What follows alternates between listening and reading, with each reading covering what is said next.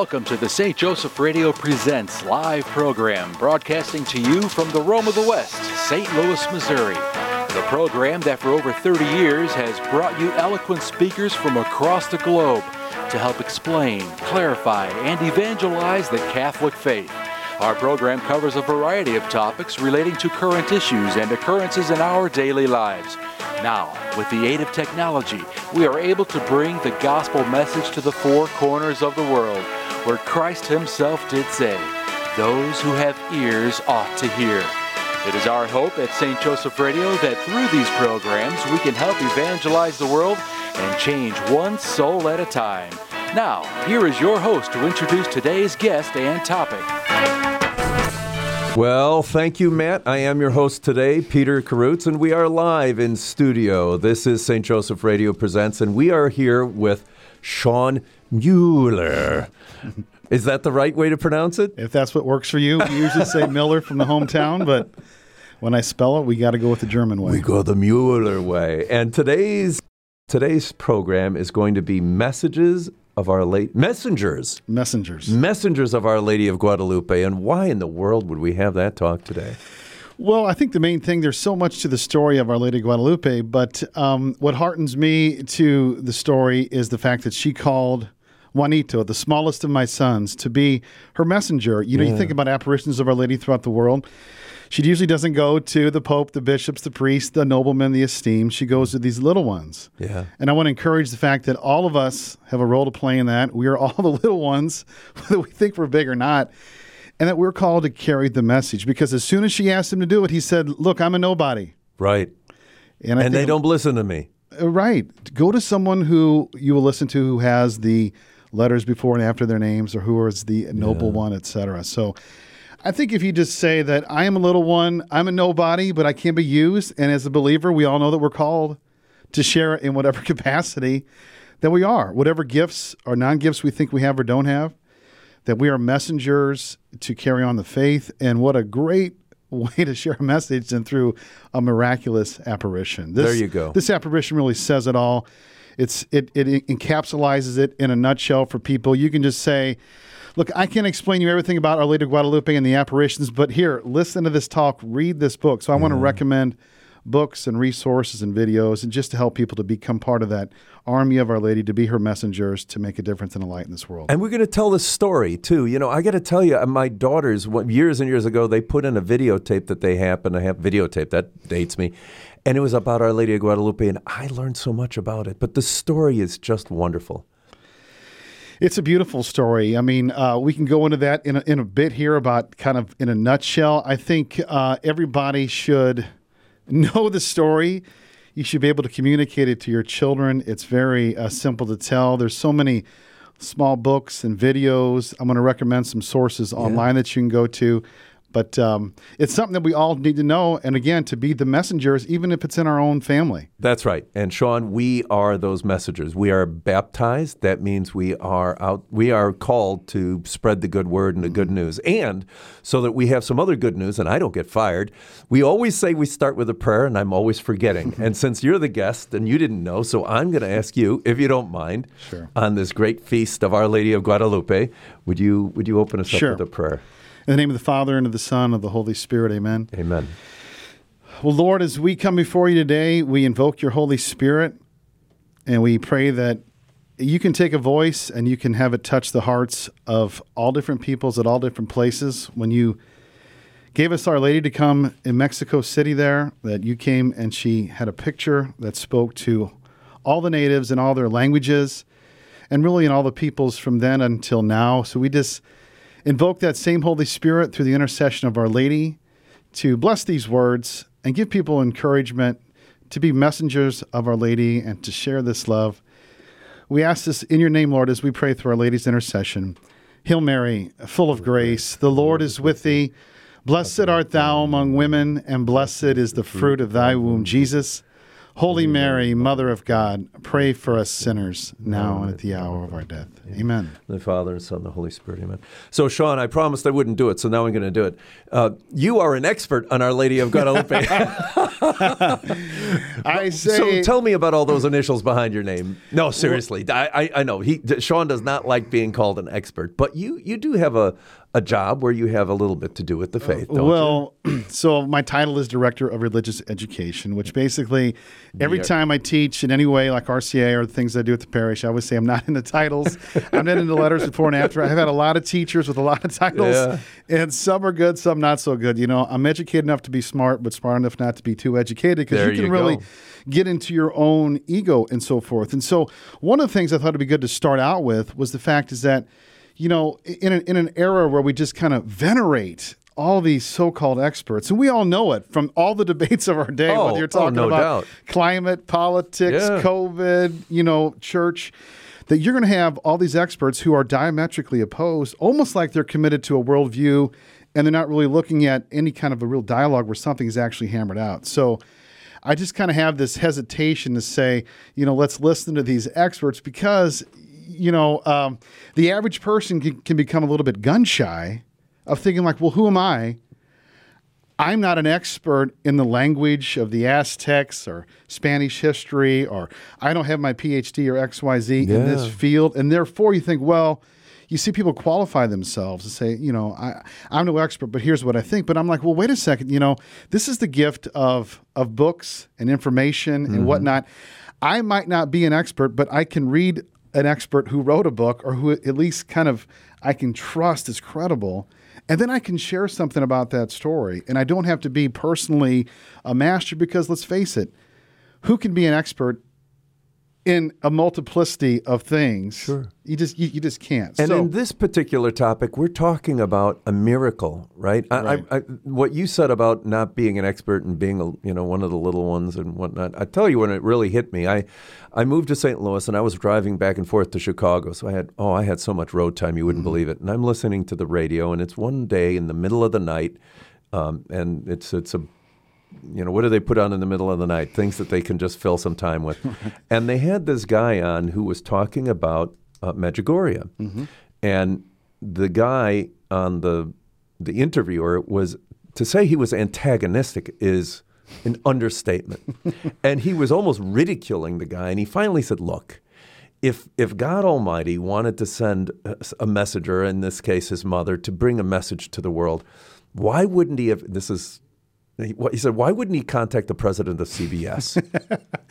and and the guy just paused and he heard nothing. He says, "What station are we on right now?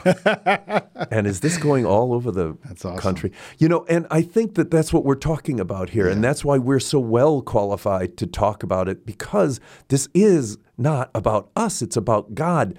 Coming into the world and giving us his message through his beloved mother. Yeah. This is a miracle. This is an incredible miracle. And, and many miracles that have flowed from it. Yeah.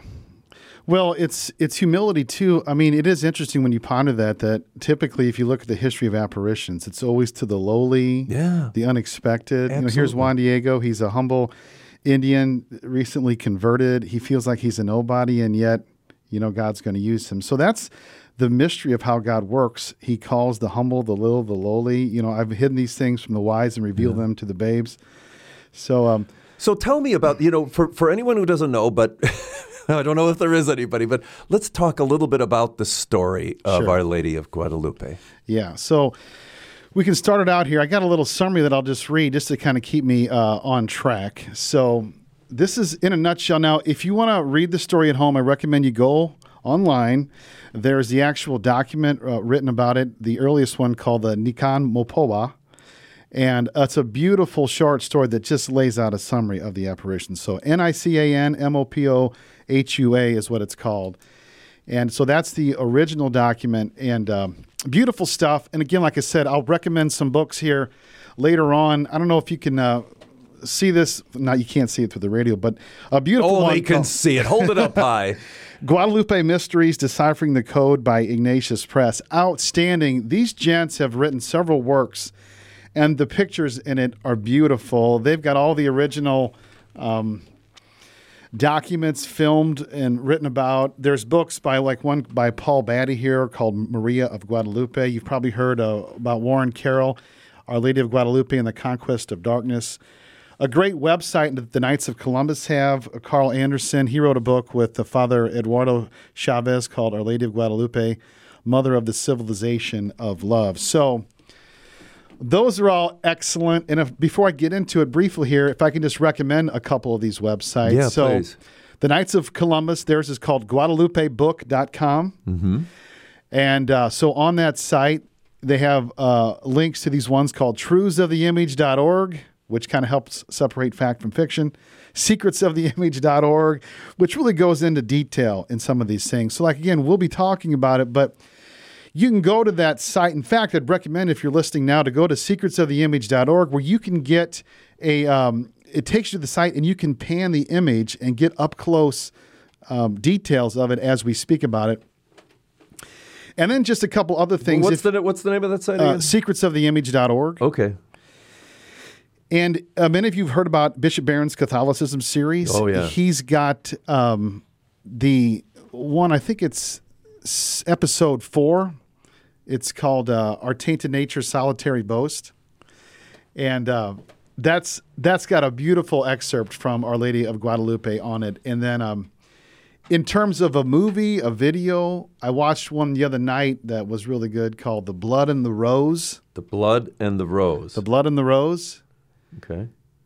And then lastly, if you want to go um, online, you can see Guadalupe, a living image. Just type that into YouTube, Guadalupe, a living image, and that really goes into the story, the details, uh, and so forth. So, Well, and there's some good ones. And by the way, I'll just mention to everyone if you would like a copy of this program, uh, we'll be happy to send it to you. During the break, I'll, I'll give you the phone number and uh, you can call in, help us with the postage. We're, hap- we're happy to send it to you.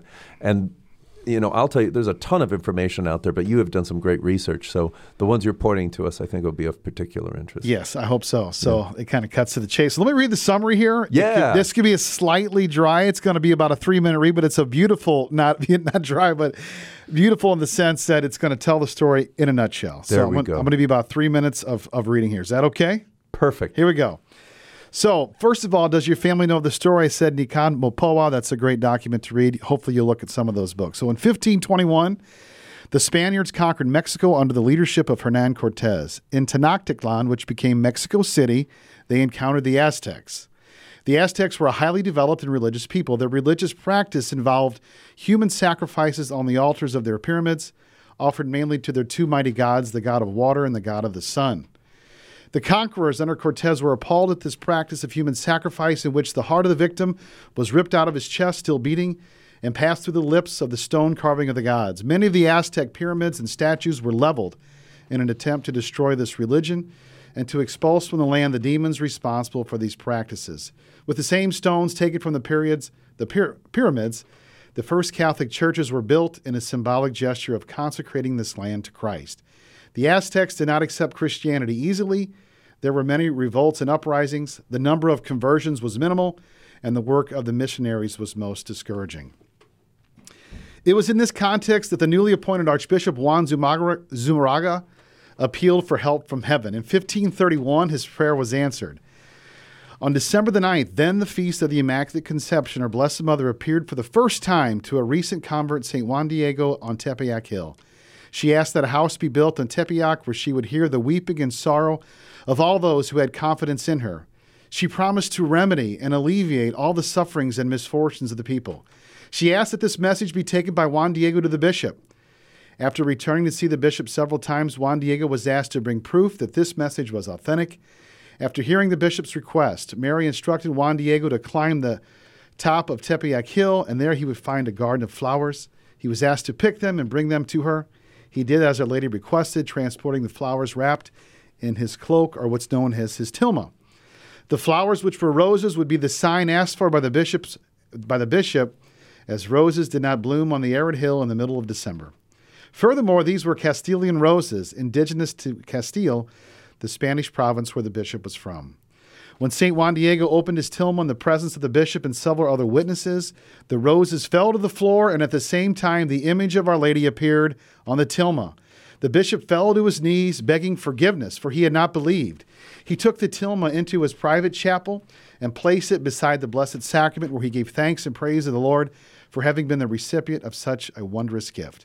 Within two weeks, the first humble house or temple was erected on Tepeyac Hill. Here, the miraculous image of Our Lady of Guadalupe would remain. Word of the apparition spread, and people flooded to see the image of Our Lady. Because the image is really a codex full of Aztec symbolism, the Aztecs quickly understood that they were to embrace the faith of the missionary. So, as then, as is now, that's the story in a nutshell, and it's going to be amazing to ponder what they saw on the image and we're gonna pump, we're gonna plumb deep into this. This is St. Joseph Radio presents coming to you live from St. Louis, Missouri. I'm your host Peter Karutz, and we are here with Shawn Mueller, and we are talking about Our Lady of Guadalupe. And the name of our program is Messengers of Our Lady of Guadalupe. You just heard the story in, in its short form, but even in its short form, form there is a there is a, a deeper and deeper meaning. This is a very humble man who nobody should have listened to in a hundred years. Right. Nobody should have listened to that man, Yeah. and in fact, the bishop didn't want to. Right. Well, it's interesting because, like I was saying in the beginning, here's this guy that says, I am a nobody. And the bishop would do He probably agreed. what most people would do and say, Get out of here. And then he comes back and says, Okay, get out of here, but give me a sign. And then Our Lady knew what that sign was. And really, there's an amazing backstory that we'll never have enough time to go into. But oh. you think about Bishop Zumarraga from Spain, Extremadura, Spain. There is a place there called Guadalupe where there was a shrine was to Guadalupe, Our Lady of Guadalupe. And so these roses were from his hometown, which he recognized. That place was also uh, where Cortez himself visited. It's where Columbus was at when uh, King Ferdinand and Isabella signed the charter for him to come over to make the, the journey. Right. He went on the boats, the Nina, the Pinta, the Santa Maria, which means young painted girl, Holy Mary. Right. So there's more there than what we can probably even fathom. We haven't even uncovered yet.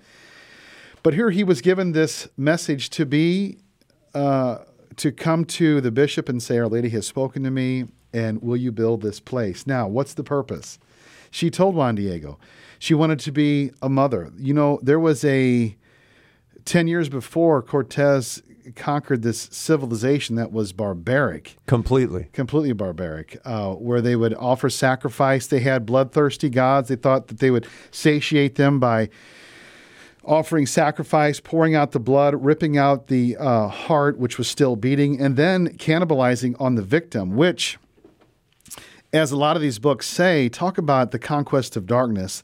It's almost like a satanic kingdom was set up. And this is 1400 years after Christ. So you can see that there's a heavenly plan to both hear the cries of the people who were being sacrificed and to stop this culture of death, this culture of darkness. And hmm. oftentimes the Lady of Guadalupe is invoked as she who will kind of crush the serpent's head, who will stop this culture of, of death. And really, it's an interesting thing when you, when you ponder it. It's almost like the satanic kingdom is a mockery of who God's kingdom was because here we have Our Lady coming to speak about the true God, the true Lord, the true one who would offer his heart, the mm-hmm. true one whose heart would be torn open and its blood would be shed to cover the life, which would which would satiate God in a sense to cover the sins of the guilt of man. And that we then have the opportunity to feed on that victim in the life-giving gift of what the Eucharist is. So that temple, that center, it it became a source of life Right. and not of the of death. And the death is on a- on a scale that is absolutely colossal.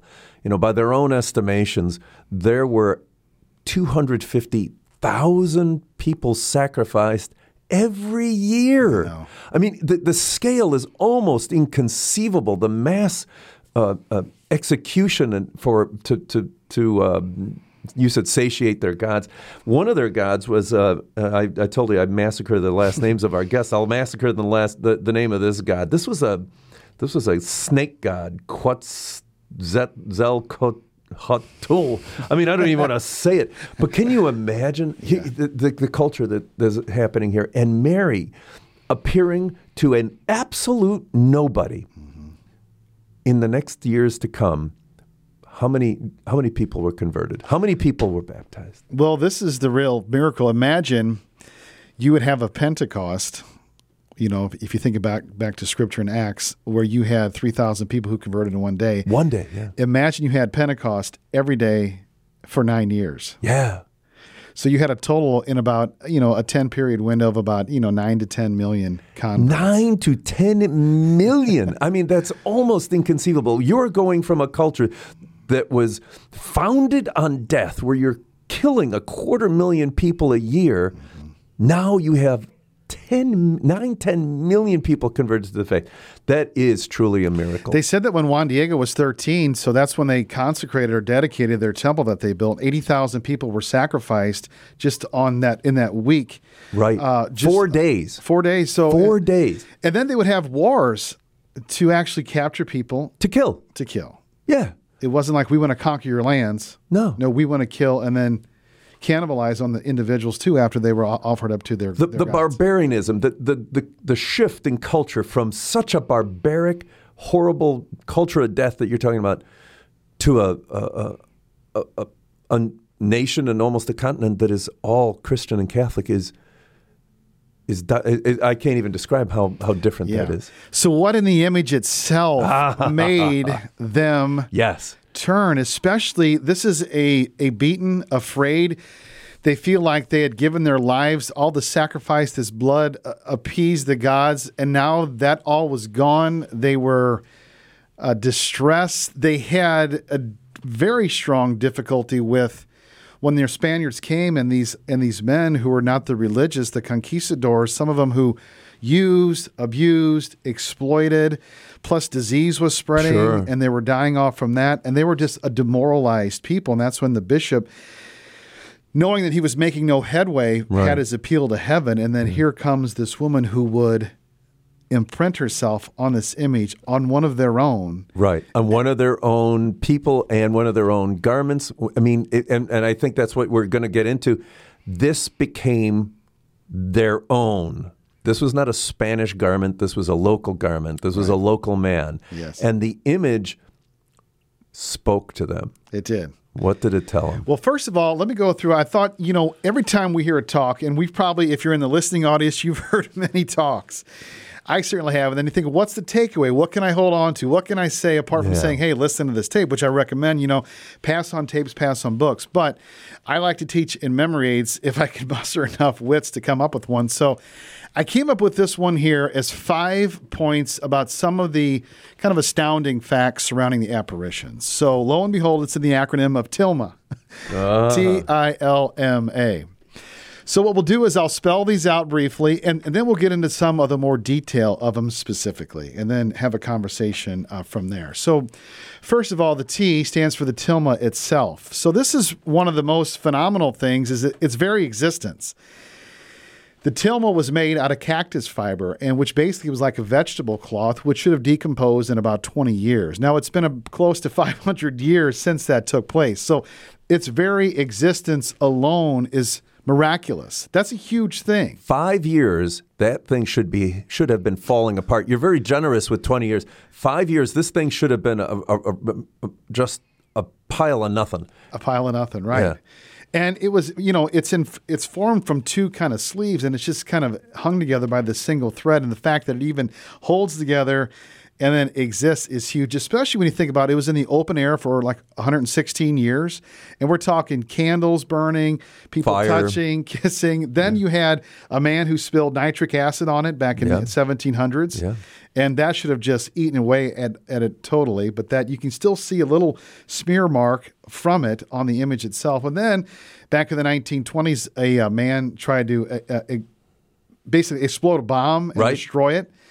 And everything blew up. You know, the marble statue or the altar where it was on, and all the things and the windows, that all was destroyed except for the tilma itself. It wasn't untouched. So again, the existence of the of the tilma, the T. So I, the image itself. Um, this is what fascinates scholars, and I think the more you know scientific we get in our technology, the more we'll kind of realize what a what a gift this is. So it's not a painting. They have discerned that there's no underdrawing, no uh, sketch from infrared photography. There's no known pigments.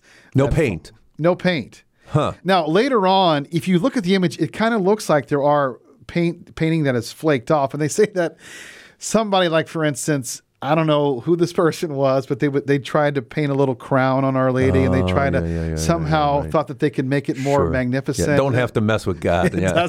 He's a So- pretty good artist. So that that paint has wore off. You know, like you don't really see the crown anymore. That Right. they they drew cherubs on the side of right. it. So that's what might be some of the discrepancy when you see it. But actually, when you have this infrared, it's a beautiful.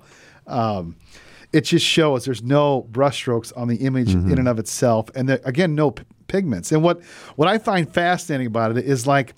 You've probably heard of the principle of iridescence. Like if you look at a butterfly Mm-hmm. Yeah, right. or some feathers or soap bubbles or certain things, that basically the colors change depending upon the angle. So here is an image where, depending upon where you're standing or, or looking at it, the image can change. So that's why it was a real blend of peoples that close up you might recognize it as one of their own from Mexico, but farther away you might see it this is kind of like a Spaniard, and then maybe from a different angle you might see this is a Jewish girl. Yeah. So you have all those kind of dynamics going on in this one mother, a real unity of peoples there. And I, I think that that is really um, fascinating to ponder.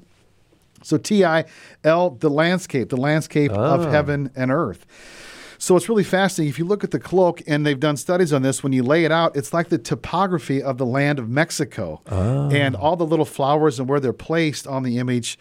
Uh, it's an amazing comparison to see. Oh, this represents this. This represents that, and they kind of see this is the land that Our Lady has come in. And then, of course, we've probably heard the story of the outer garment with the stars on it. That Studies have shown that that's the way the stars were in the constellation in the sky, December 12, 1531, one around six in the morning. So, again, the, the land topography and then the stars talk about heaven and earth because that's really the symbol of what it is. She's coming from heaven to earth to kind of unite the two to draw us into it. T I L M, uh, the meaning of the symbols on the image, which maybe we can get back to here before too long. But can I? Do I have time to go? yeah, you of those? got a half a minute. All right. So, what caused millions of natives to convert in record time, if not for the recognition of the meaning of the symbols of this woman? So, we're going to unpack those meanings, but uh, you know, the last one, the A, the apple of the eyes, it's that's going to be one of the great symbols that we're going to find out later on in time. Is that in the eyes, we're going to see images of persons, and in the very center, the very apple, the very core, is going to be an image of a family. Well, you go out and you tell some folks to tune in because we are right about to get into it. This is Messengers of Our Lady of Guadalupe, and we're here with Shawn Mueller. You have we have just scratched the surface. See you in a minute. Looking for a way to teach your children about our Catholic faith? Kolbe Academy has the solution, offering a curriculum that is loyal to the magisterium, classical, Ignatian, flexible, and affordable. Kolbe can help with all your homeschooling needs. We offer a wide range of services, including live online courses for those looking for assistance teaching their students, recorded self paced courses for those who want teacher instruction while needing the flexibility to move at their own pace and traditional homeschool courses for maximum flexibility in home education. Our support services include advising for parents, record keeping and transcript services, a grading service, standardized testing, and guidance and college counseling. For more information, check out their website at kolbe.org. That's K O L B E dot org. Or give them a call, area code 707 255 6499. That's 707 255 6499. It's Kolbe Academy. St. Joseph Catholic Radio is proud to announce the launch of SJEN TV, the St. Joseph Evangelization Network.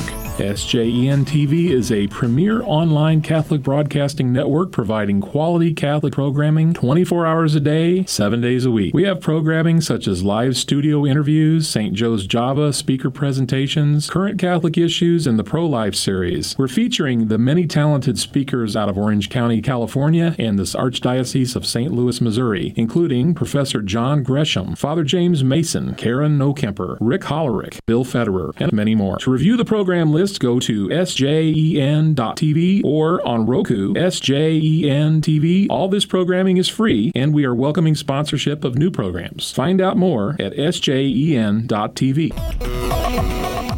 Welcome back to St. Joseph Radio Presents, coming to you live from St. Louis, Missouri. I'm your host, Peter Karutz, and we're here with Shawn Mueller, and we're talking about Our Lady of Guadalupe, Messengers of Our Lady of Guadalupe. Just a little side note on that Roku thing. Hey, I just went to the store and bought a TV. I think I spent $150 on it, and Roku came with it. And there it is, sjen.tv nice. right there. And all of this programming is on there. So please th- think about picking us up on Roku or YouTube, or we, we, you know, we got a website, we got all that stuff. So, but we are talking about Our Lady of Guadalupe, and I don't want to squeeze anything else into it other than talking about that because we have so much. So you just gave us a little bit of a, a, a takeaway, a, a memory um, reminder. Tilma, T I L M A. So let's run through that one more time and let's dive into it. Okay, so T, the Tilma itself, the existence is supernatural. I, the image itself, the painting is wondrous that it's not uh, you know, any earthly pigment and whatnot. L, the landscape of heaven and earth, both under cloak and the mantle, that shows the topography of the land of Mexico as well as the stars and the constellation. The meaning of the symbols on the image, which would bring about the mass conversion of all these Indians, is a beautiful thing, and that's what we're going to ponder here in this next section. But, but A, uh, is I say the apple of her eye because Psalm 17 8, 8, says, Keep me as the apple of the eye, hide me in the shadow of thy wings. It's in the eyes, in the center of the eyes of the image, which we've only recently found in the last 20 or so years, is this these image of these 13 people that apparently were present there the day that the, the Tilma was unfolded, and at the center of it was the family. So, and think think about the eye. I, I, if we could talk about that for a little bit, you think about the eye when we are seeing something. There is that image that is portrayed in our brain, but it's actually reflected. It really is that image that we're seeing mm-hmm. is in our eye. It's reflected on our retina. It's there. And when we look into the image of Our Lady in her eye, yeah. what do we see? So you see these people, but at the heart of it is a family. Yeah. And it's interesting too that the, the largest figure in the image of the family is the woman, which I love because you know we know the mother is the glue that binds the family together. And you think about our mother coming in this time, um, they provide that maternal, nurturing, loving, caring instinct that helps us become, you know, more, I guess, attuned uh, respondent to who God is and His awesome power and love. But that family bond, the mother glue, yeah, right. everything. This is what united a family. This is what united the cultures right. uh, in at, at the time when she appeared. Right. So now we have the meaning to the to these Indians? Yeah. So first of all, again, I I was saying in the beginning that um, we are little messengers, and that we need not worry about those who have all these letters before and after their names to be experts to speak on it. But I just wanted to kind of kind of qualify that to say, you know, there are some great intellects out there, and I and one who I gathered quite a bit of information is is Dr. Larry Feingold, who. Um, Peter knows as well. And I do. Uh, when I read through, he's got a 40 page document on Our Lady of Guadalupe.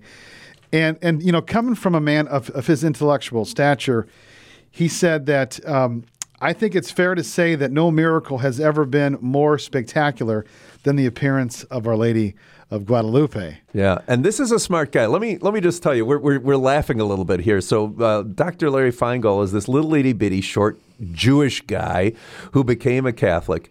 And I was so looking forward to go and hear him speak. And I'm at a, a Catholic Men for Christ conference, and uh, one of the one of the folks who work for the archdiocese, I, I mentioned that to him, and he looks at me. He's a young man. He looks at me and he says, "Peter, you really shouldn't go." I said, "Why not?" He says, "Man, you're just not smart enough to to appreciate it." But he is. He he is so smart. But what? Let me say something about him. He is very understandable. Mm-hmm. You know, he shares his wisdom in a very intelligible way. Yeah. Yeah.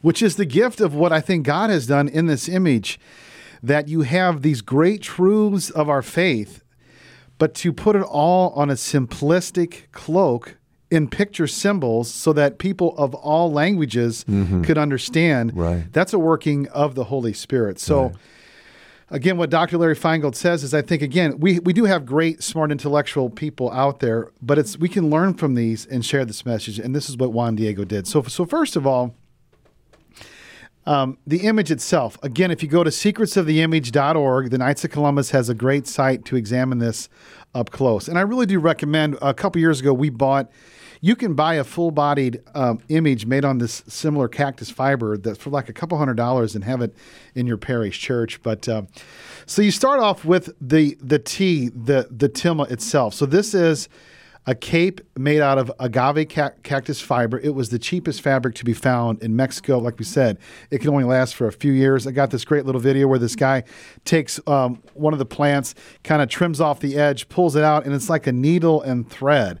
And that's what they made this out of. And so the tilma itself, this cloak, has got two pieces, and you can see it if you look at the back of the head on down over the knee, on down through the middle of the moon. You see where the, the two pieces come together. And the fact that that even holds together is surprising. Now, there is no scientific explanation for this. Uh, again, like we said, it's existed 116 years outside before they put in any kind of a protective case. You think about the inf- infrared, the, the radiation, the, the, the, the candles, the soot. It should be coal black by now, but it's not. It's still there, lively, vibrant. Kind of joke back in 2009 then U.S. Secretary of State Hillary Clinton went to go visit it, and the man giving her the tour, uh, she she had asked him. She goes, "Well, who painted it?" and he responded. God. God. God painted it. Did she cringe? I, don't, I don't know what her response was, but but the gift of it all is that they've shown through this infrared that there is no undersketch, there's no paint, there's no pigment, Yeah. there's no base coat, no oils, no varnish, overcoat, or nothing. So that's that's very um, You couldn't do that today, you couldn't do that today. much less 500 years ago. Right. So whatever materials were used to produce the color are unknown to science in the periodic table of elements. So we spoke about iridescence. It Yeah, depends upon which way you look. It's almost like it's like a Polaroid imprint that is not made by human hands. So we mentioned that it was spilled nitric acid. on. Right. You can see that on the right side of it where, where that is. We mentioned that it was tried to be uh, exploded in 1921, but so here, getting down to some of the uh, the details of the image itself. First of all, this is a picture writing. There were 24 languages and perhaps 50 dialects in Mexico at the time. And uh, when you see right away from the image, it should harken back everyone to Revelation 12:1. A great sign appeared in the sky, a woman clothed with the sun, moon under her feet, and on her head a crown of 12 stars. So you think about being clothed with the sun. Well, first, outside of the image of the sun, you see this cloud. So this kind of cloud-like um, image. And so among the peoples, they believe that among the fog and among the clouds comes from God. So this person comes from God. And that should harken back to in Christianity, you know, the cloud has always been a symbol of, Right. of the Holy Spirit. That's right. You know, in um, looking back at the Transfiguration or the Annunciation. or- Moses, yeah. Yeah, it's all there. So here she's clothed with the sun. Yeah. The sun was worshipped as the highest of the Aztec gods. Here she comes standing in front of it. So being clothed with the sun was a sign that her god was more powerful and dreaded than their sun god of war. That's right. And that she blocked the sun. It was also clear that there would no longer be human sacrifices to the sun god, to whom they had in the past sacrificed whole tribes to appease him. And that's that's significant there. So, from another perspective, you might say that Our Lady is not simply seen as blocking the sun, but that she is clothed in light. sun, and you think about all these apparitions of Our Lady throughout history, from uh, Rue de Bac in France, Lourdes, Fatima. She's always clothed in light. Hmm. So she's clothed with the sun. And then you have the moon under her feet. So to the Aztecs, the moon represented the god of darkness and death. The darkened crescent moon was the symbol of the Aztec serpent god. So by standing on the moon, she shows that she's more powerful than the god of, of darkness. Right. And of course, that goes back to there's kind of a little debate about this about her title is she was called Our Lady of Guadalupe. Now, in the Nahuatl language, that sounds the term for that seems to be Guadalupe is kind of like a term that means she who crushes the serpent's head, which I say why not have them both? You know, Yeah. you've got these uh, various layers of meaning there, and we know that when she's standing on the moon, if that's a symbol of the serpent, that goes back to Genesis three fifteen Right. You know, I will put enmity between you and the woman, between your seed and her seed. You will strike at your head while you strike at his heel. So and, that's and when you say Guadalupe, there is a Guadalupe in Spain. Yeah. And when you say it in that local language, it sounds like she who crushes the head of the serpent. when you say it not not in not back in Spain, but in the in the language in of the the native language. In the native Yeah. language. God has a great plan, doesn't he? Yeah. and again, I don't even know how to really say it to where it would make any sense. right. Yeah. But um, so it's fitting that she is going to come to crush the serpent's head, who they had just had a victory over, thanks be to God, through Cortez. But now it's going to also kind of carry it from the physical to the spiritual.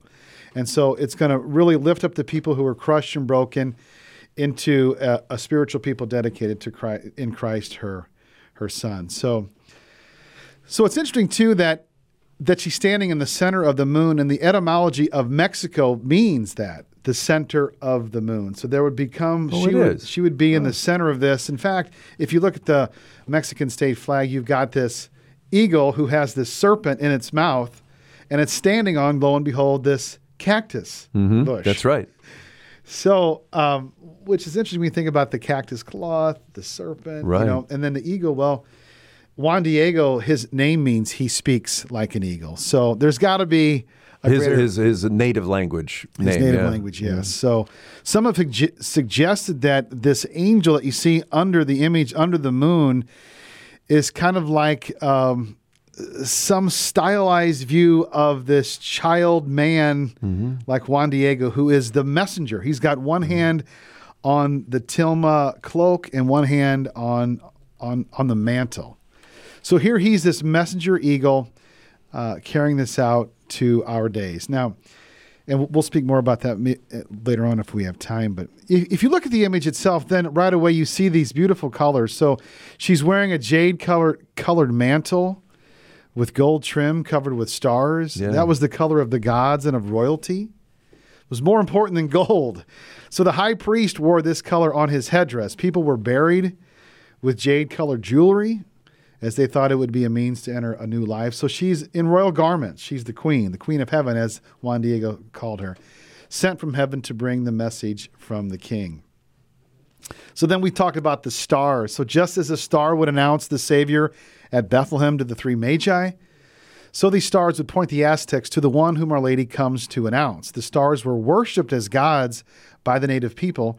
And so, wrapped around the woman on her garment, it shows that she was greater than the stars of heaven, which they worshipped, part of the creation of the Creator to whom the woman is reverently bowing. So, again, a 1983 study concluded that the stars on the mantle are exactly as the stars of the winter solstice appeared on the morning of December 12, 1531. Unbelievable. So you can go on YouTube and various video sites and you can see these. It's really amazing to ponder that even on the forehead of the image, uh, you know, if you if you kind of map this up in the constellation, you see this the image what they call the corona borealis, the, the crown. So it's almost like you have a, a heavenly constellation crown over where Our Lady's crown was, which which like you said, somebody tried to paint later on. But, I but don't want to. I don't want to take you off your, your game here, but y- you know what keeps striking me is this is what Christ did. He met people where they were at. I mean, Our Lady, and through Christ's great work, meeting all of these people exactly and precisely where they were at. they would recognize all these symbols as saying something about them. Right. They, He was talking to them mm-hmm. specifically. Yeah. Yeah, so I think back to the star we call Mary Star of the Sea. You know, you get the term Esther star. You think about Fatima that she has she was wearing a star. There's Mary is this star that kind of points us to to the true light, which is is God. So so here though she's clo- she's enclosed in these stars. She has her head bowed down, her hands in prayer. If you look at her hands, um, she like Esther of old, they're, they're they're joined in supplication. So she's not a goddess you know, somebody's made a connection. If you look at the way her hands are, it's the one and the three and the 13, and that goes back to both Fatima and Esther. There's some symbolism there that's probably more so than what we can muster. But so she, like Esther, is, is this intercessor for uh, her, her people. And then if you look at her, her knee, it's bent as if in, in motion. So its clasped hands indicate prayer, but even more for Indians, her entire body would have indicated that she was praying. For them, prayer was expressed not only in words or song, but in solemn dance. Excuse me here. Right, and just so you know, I am actually enthralled. But I've, I've pulled up the site that you mentioned before, and I'm I'm actually looking at an image as we are going through this, and uh, th- and this is an image that has great profundity to me too. If we have time, I'll tell you when I got one when I was 10 years old, and uh, it, it's been with me all my life. But as we look at the image, we are seeing how our Lord was really speaking to the local folks. Yeah, so for them, uh, the way her her leg is there, it's like she's got. It's almost like she's in motion. Her weight is on one foot and the other knee bent in a, in a dance step. For Right. for Indians, that was a certain type of a, of a, of a high type of, of prayer, and you even see it to this day on on the feast day. You see the dancing and the and the celebrating. So now take a look at her hands. They point up to a, a, a brooch on her tunic that has a cross on it. So this brooch identifies the Blessed Virgin with the cross, which the Indians had seen on the banner of Cortez and on the ships of the Spaniards. That's key. It convinced them that the religion of their conquerors was the true religion, the one that they were to embrace. So her dress of rose is overlaid with gold lace, fur trimmed necks and cuffs, gold border on the cape. These are all signs that she is a royal queen mother. And it's interesting if you look at the end of the dress, it's uh, rolled back over the sleeves with white fur. Right, right. I was just lo- noticing that. Yeah. And apparently that was the common dress of Jewish nobility. Oh, is that right? Isn't that fascinating? yeah. Yeah. So she's Indian and she's Jewish and And she's Spanish Yeah. and she's for all. and this is St. Joseph Radio Presents coming to you live from St. Louis, Missouri. I'm your host Peter Karutz and we are here talking about Our Lady of Guadalupe, Messengers of Our Lady with Shawn Mueller. And we're uh, we're concentrating on the M uh, part of the tilma, the meaning of it to the uh, to the local indigenous folks. Yeah, so let's just keep going down. So the, the design and flowers on the red rose colored dress.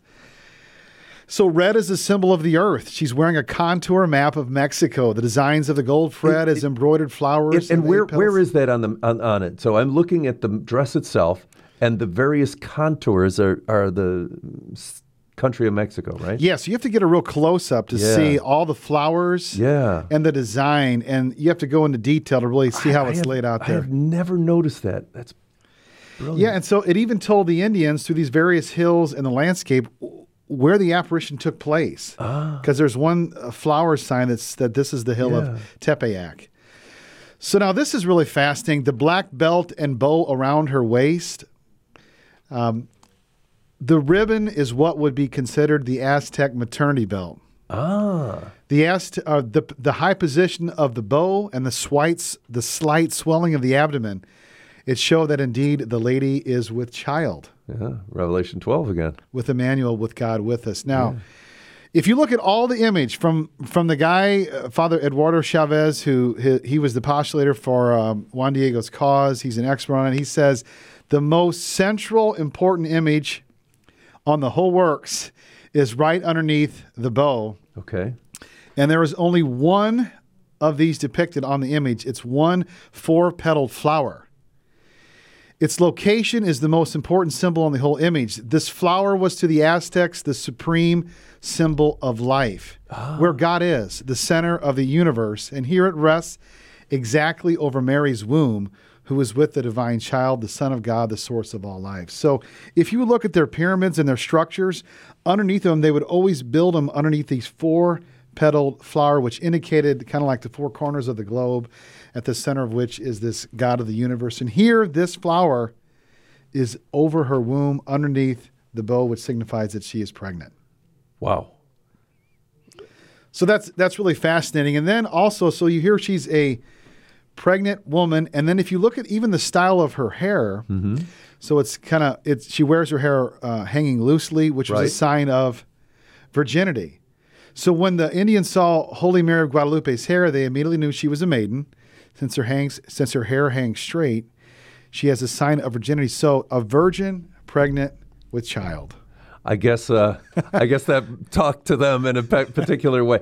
I mean, I I have listened to talks about Our Lady of Guadalupe for for years. I, I never heard that. I mean, that's unbelievable. But and it, it's it's so true, right? It's in an image we're conveying the almost totality of the faith. So it really is like what we say before the world became more literate. The you know you would teach people through stained glass windows, Right. And so this is a picture form of of our of our God coming through Our Lady and describing Right. who she is. Then then you just look at the beautiful face. I mean, this blows away Mona Lisa. That um, this is. It's it's she's considered mestizo, meaning a blend of races. In, in this case, Aztec and Spanish. So, Right. if you look at her features, it's in the shades of bronze and olive. She's called the Morenita, the little dark skinned girl, but she's got this tender and loving mm-hmm. expression.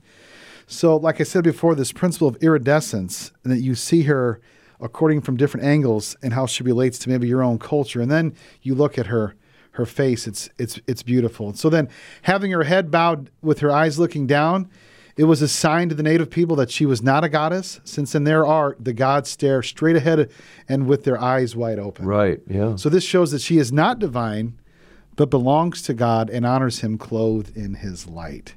So here again, we come back to the mystery in Our Lady's eyes. So.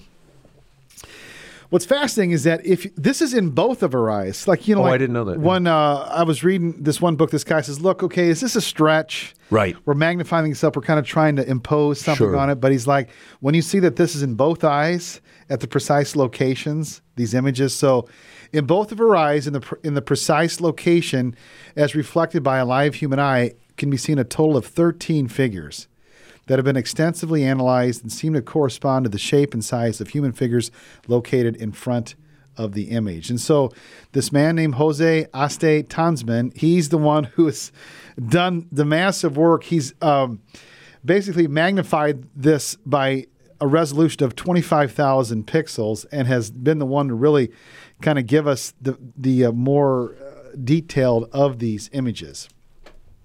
And like I was saying before, you can see an image of Juan Diego, of what they believe is the bishop, of servants, of, of various other folks, but that in the center are these six people a man and a woman and three children, and also another couple, maybe grandparents. So this man, Jose Thompson, he, he ventured to express why he believes the Virgin's eyes have a hidden message Yeah. for modern times, but Yeah. only in, in the modern times can technology discover it. And he said, he says that at a time when the family is under serious attack in the world, this is what's been revealed as the center of the Virgin's eye, So God keeps talking to us directly. the family. Yeah, the family. Because that's what's falling apart. That's what fell apart in their culture. And we know when the family goes, so goes Yeah. the nation. We, we live in a world that discounts the value of marriage and at the same time distorts what marriage really is. And, and the family is nowhere if we don't have marriage. So praise God, we've got this sign for our times that um, you know to kind of come back to God. Like I was saying before, you know, this messenger of this image is this what looks like an angel underneath this. He who talks like an eagle. An eagle. It looks like a uh, what some people say is this young old uh, angelic Juan Diego, but he's holding an image of her cloak from earth, a cloak from heaven, and he is the one, like we're to be, these little messengers to communicate this gift um, of our God. I'm going to let everyone know the phone number here if you would like to get a copy of this program. It's 636 447 6000. 636 447 6000. I'll say it again in a moment or two. We have about two minutes left or so. So I, I know one thing I want to encourage people to do is maybe maybe think about this as a gift for your family. For your, you know, I know you said a church, but maybe you could get a um, uh, an image of Our Lady of Guadalupe for your home, uh, and and maybe use it as a teaching tool, whether you have young kids or grandkids or, or whatever. But we have about two minutes, so tell me what, we, well, how can we wrap this up? Well, kind of going back to what we said in the beginning is that um, when St. Juan Diego sought to excuse himself from Mary's invitation to speak with the bishop, he said, I am a nobody, right? Mary would not excuse him from doing her work because of his lack of connections and influence. So I think in all of us, whatever gifts we feel like we have or don't have, you know, we have to take her words and say it. She says, It is very necessary that you personally go so that through your intercession, my wish may be carried out. And to trust that we are the apple of her eye, we are hidden in the shadow of her wings, her mantle, so that, like she said, Am I not here who am your mother? Are you not under the shadow and protection? Am I not your fountain of life? Are you not in the folds of my mantle and the crossing of my arms? Is there anything else that you need? Now, as we spread this message, I always love to go back to what St. Bernadette said at Lourdes when people were trying to question her. She goes, I don't have to make you believe this, I have to let you know. Right. So for all of us, we can say, I have to let you know about this gift. You know, the gift of miracles is what we've always used to help give motives of credibility to our faith. And especially in this day and age when every viewpoint we have is so contradicted or try to, you know, be debated. That we've got this gift of miracles to kind of guide us and to help us. And this is a great miracle. And as we journey forth here into the last days of Advent, keep Mary at the center, do the posadas, and uh, we'll see you next week. Been listening to St. Joseph Radio Presents from the Rome of the West, St. Louis, Missouri. If you would like to join us in our evangelization efforts, you can order a copy of today's broadcast or any of our past programs by visiting us on our website, stjosephradio.net. That's S A I N T, josephradio.net. Or call us 636 447 6000. It's all at your fingertips to help us evangelize the world, bringing the good news of Christ to everyone you meet and change one soul at a time. Thank you for your prayers and support. Until next time, may God bless you and your family. This has been a presentation of St. Joseph Radio Presents.